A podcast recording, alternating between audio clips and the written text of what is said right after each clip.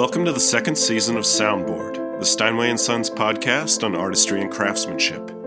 I'm your producer and host, Ben Finan, editor in chief at Steinway and Sons and for the online music magazine listenmusicculture.com. My guest today is Steinway artist Ric'key Pageot, who is currently playing on Madonna's Madame X World Tour and is also on tour with his own band, Parlor Social, which plays what Pageot calls speakeasy soul prohibition funk. He also recently recorded two classical works available next month on the Steinway and Sons Spirio, the world's finest high-resolution player piano. Pageot spoke to me at Steinway Hall in New York City.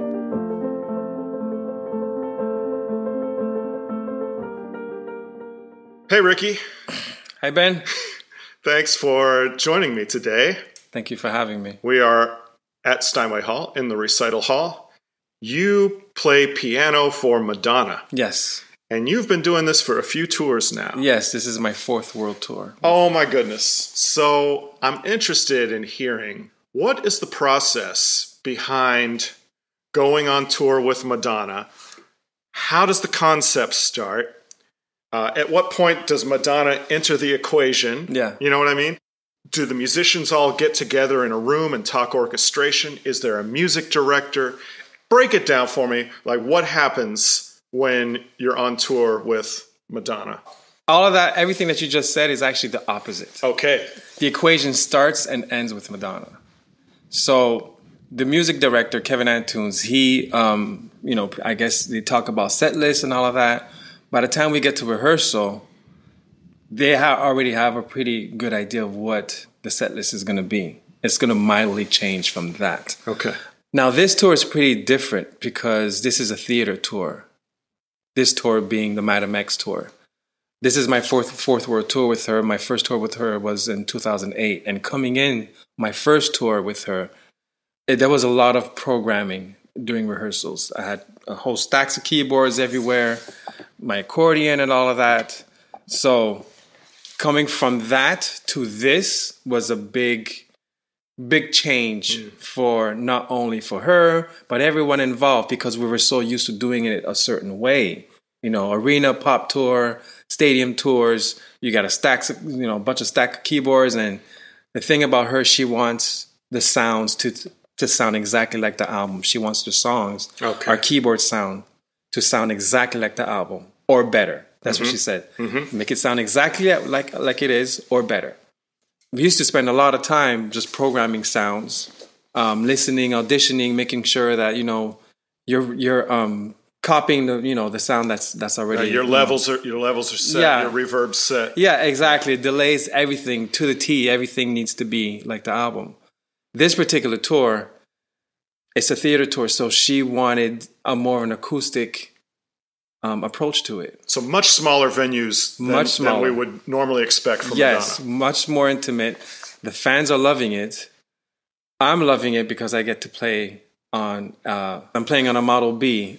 I'm having a blast. Yeah. I'm having a blast. You And- playing all? You playing the whole set on the B, or are there keyboards well, this well? is this is the thing is that the musicians we're not on stage the entire time. okay.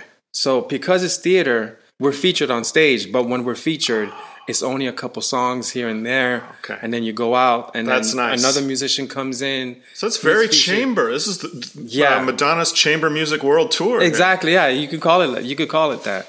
So the particular song that I'm playing uh, uh, the piano on is uh, "Dark Ballet." There's a big cadenza in the middle of the song, classical. You know, classical, very um, challenging technically. So I had to spend a lot of time, you know, working that part out because the way the producer did it, it was kind of like MIDI programmed as opposed to having a real player play it. So you can hear the parts. There are three parts. Okay. So I would need three hands to play the part exactly how it Okay. is. Yeah. So when she sent it to me, I was like, you know, there's three parts in there, right? You Gotta make And she was- decisions. But she was like, just play, play like you know, play like you hear it. Mm-hmm. The sound, the song sounds great live, so it sounds uh, very close to the uh, to the original. And you know, what better piano to play it on? Your world's obsessed with fame. Cause your world's in so much pain. Cause your world is, cause your world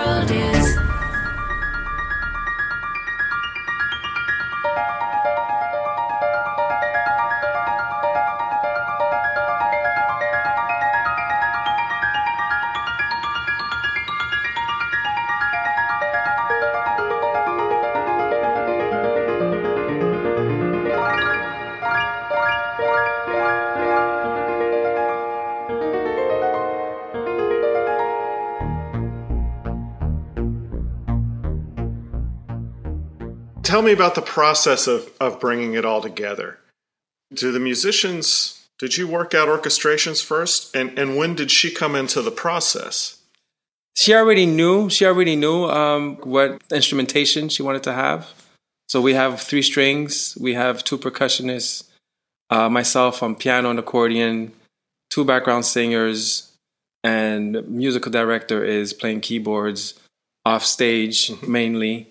Oh, and we have um, Portuguese guitar player. Okay. This 15 year old kid, Gaspar. What I like about this new album, it's very world influence. So there's a lot of Portuguese influence. There's a lot of Cape Verdean influence. There's a lot of Brazilian influence.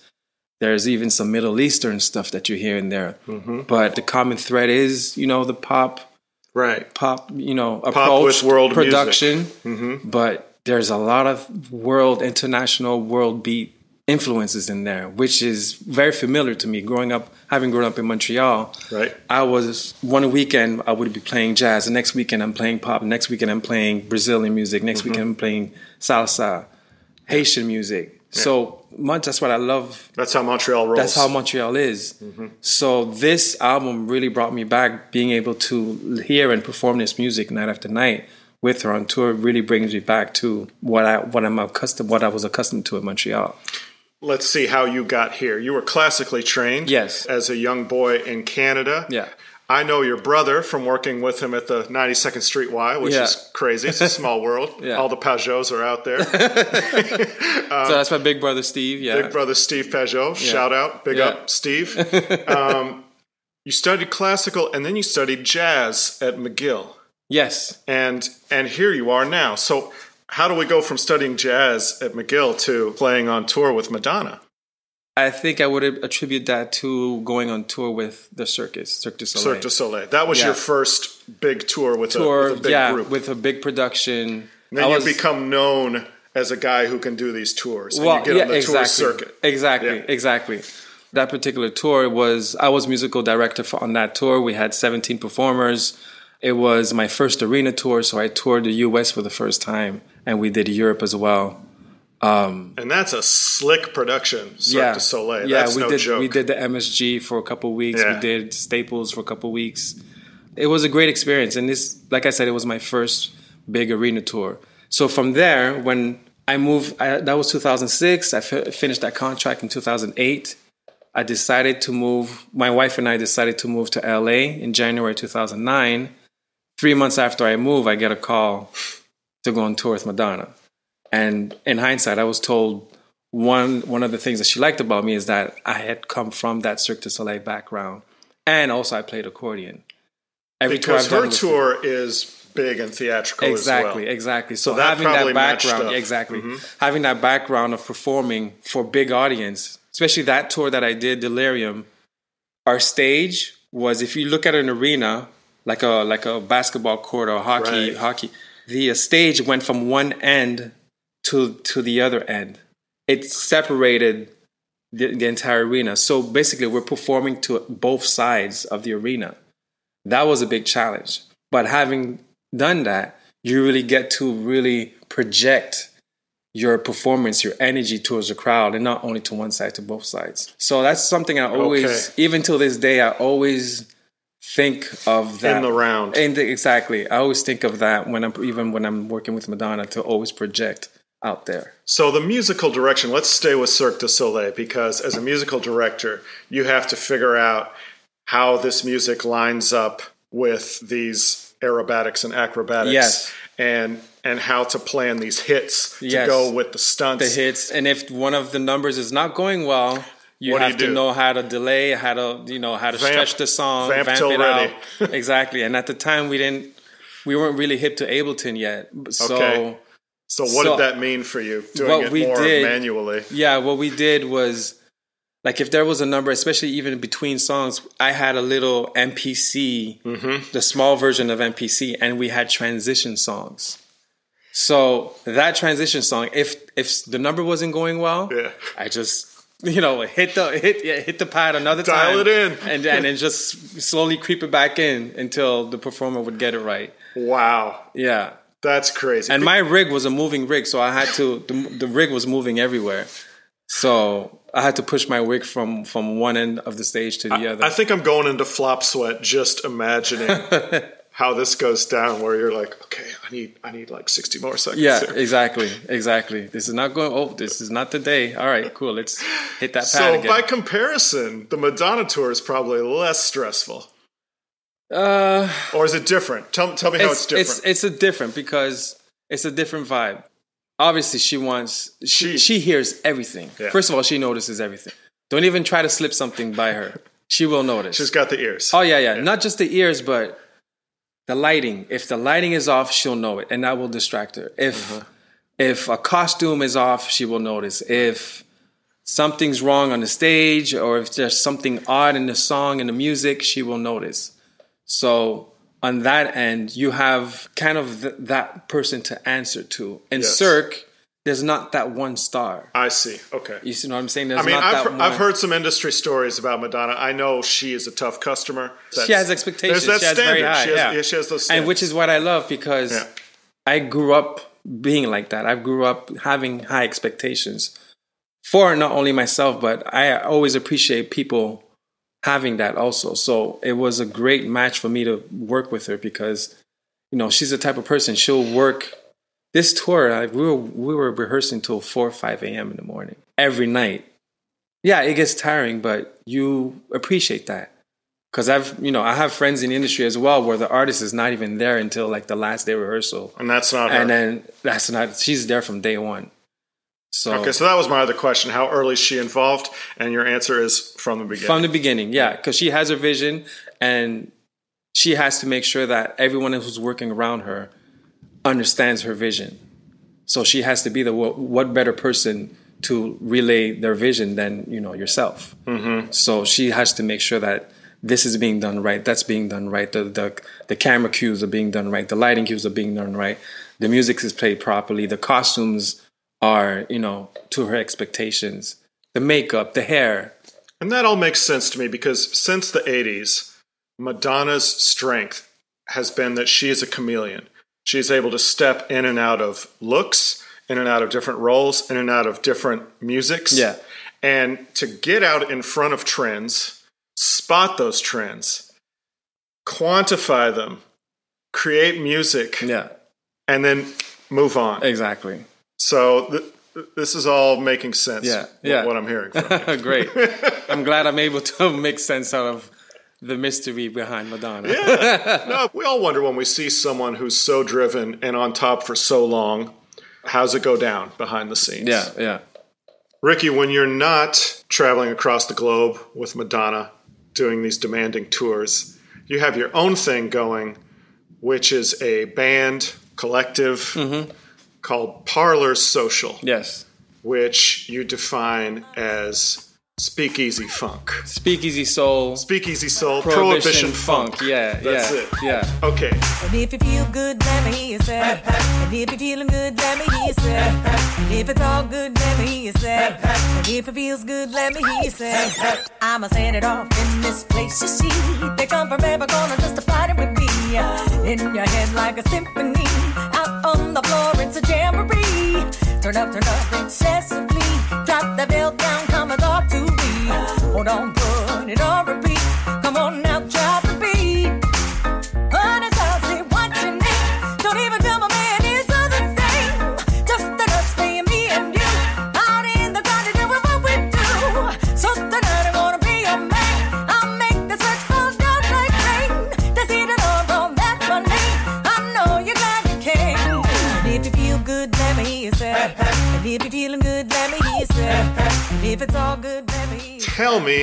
Philosophically you're getting at something here and i'd like to know aesthetically what it is and, and where it comes from.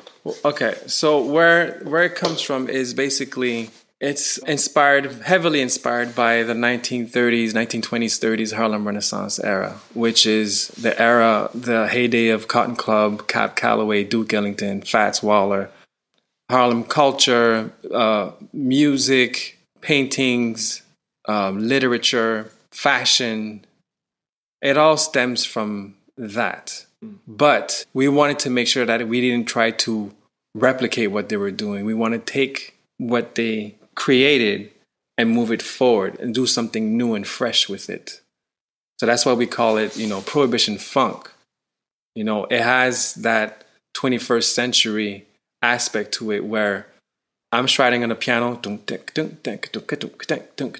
but the drums, you know, laying down a backbeat to Yeah. it. So while I'm doing, A little more hip hop than swing. exactly. Yeah.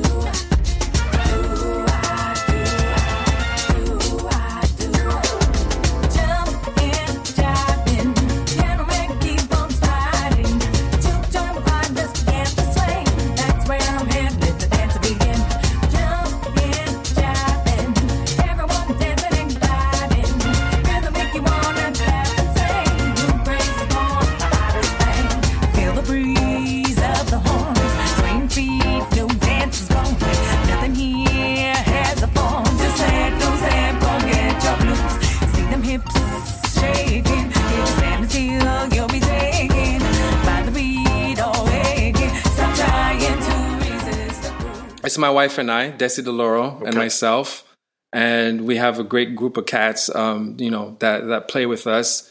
We just sold out Ginny's Supper Club in Harlem, Right on. and actually we we're on while I'm doing the Madonna tour. I booked a Parlor Social tour as well. So we have shows coming up in New York. Well, So you're we not just sleeping- you're York. not sleeping No, no, not at Yeah. all. New York. Next show is in Chicago. Then we have San Fran. We have L.A. We have London, and I'm still working on Paris, but and maybe even Lisbon also. That's what takes up a lot of my time. It's you know they say don't give up your dream if you can't stop thinking about it. I cannot stop thinking about it. We've had our hardships. It's not easy being an indie uh, artist today. You're doing everything yourself. It's a gift and a curse because you have access to the fans directly, but the support, the financial support, is not there. and you and it's hard. It must be especially hard going from millions of people with Yeah. Madonna to hundreds. Well, right? I mean, it's not because I'm not really looking You at. don't you don't get it twisted. No, like no, that. no, because just seeing a crowd of people at our show, happy, dancing, Yeah. singing our songs, even if they don't know the songs, they're singing the hooks with us by the end of the song. That means everything to me because we created that. Mm-hmm. It's fun to play with Madonna. right. It's fun to play those songs, but they're not my songs. Right. So to see someone appreciate and come up to us and say, "You guys, you guys just made my day," or "I'm so happy I discovered you guys. My friend told me about you guys," or anything like that, that means the world to me. Moreover, Ricky, as world music infused as that Madonna tour may be, Uh-huh. that's not your voice, and and this is. Yes, So, yes. what is it that drew you to this specific era of time to use as as a jumping off point musically? to me, that's where American black music stems from. I mean, yes, there is the gospels and the spiritual, but Harlem, uh, Harlem Renaissance is the turning point in black culture in America where black people finally had a voice. It was a self discovery in terms of, like I said, the fashion, the culture, the, uh, the dance, the music, everything just blew up from that era. And we're still carrying, even through boogie woogie to rock and roll to funk to R&B, 80s, 90s R&B to hip hop to what we're hearing now to well, obviously jazz, how jazz has developed. It all stems from that era. So, yes, I like to say that our music is heavily influenced by by that era, but also if you listen to our music, there's a little bit of Chicago two steps in it. There's a little bit of West Coast laid back funk bass lines that I like to put in there subconsciously. I don't even think like, hey, let me put. It just happens naturally. You know, there's a little bit of DC go go in our music too. Obviously, there's some East Coast hip hop, boom bap, mm-hmm. you know, drums in there too. So, I mean, yes, I'm from Canada, but even Canada, we're heavily influenced by the U.S. You guys are, Sure. you're our neighbors. Sure. you know what I'm saying? So we grew up listening to to this. Plus, you're Canada via Haiti.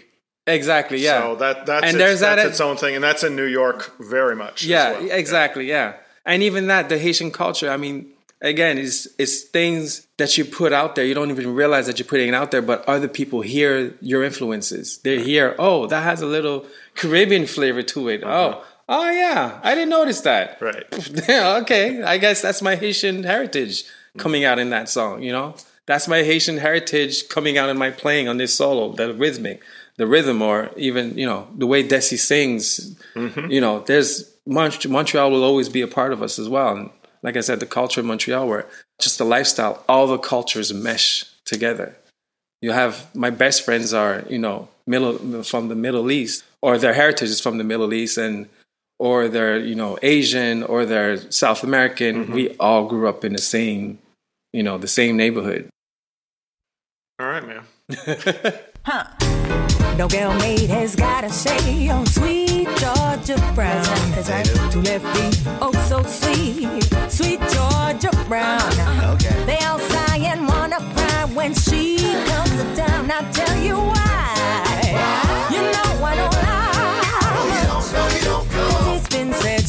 Him dead when she comes to town. Oh, what a shame, what a shame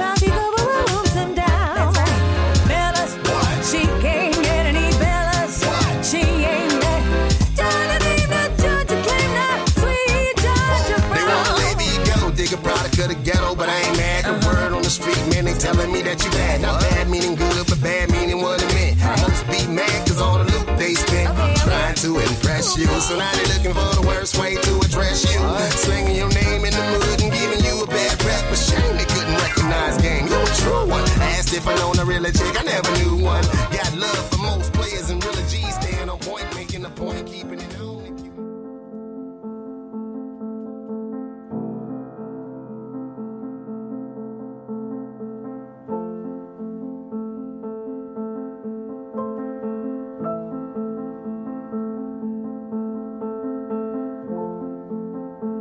been listening to Soundboard, the Steinway and Sons podcast on artistry and craftsmanship. We heard a clip of Madonna performing Dark Ballet from her album Madame X on Interscope Records. We also heard clips from Parlor Social performing Let Me Hear You Say Hep Hep, Jumpin' and Jivin', and Sweet Georgia Brown. All from their album Say Hep Hep, This is Neo Ragtime. Our intro and outro music is Philip Glass's Mad Rush, performed on a Steinway Model M by me, Ben Finan, editor in chief at listenmusicculture.com. Questions for the podcast can be sent to info at steinway.com with the subject heading Soundboard. Thank you for listening.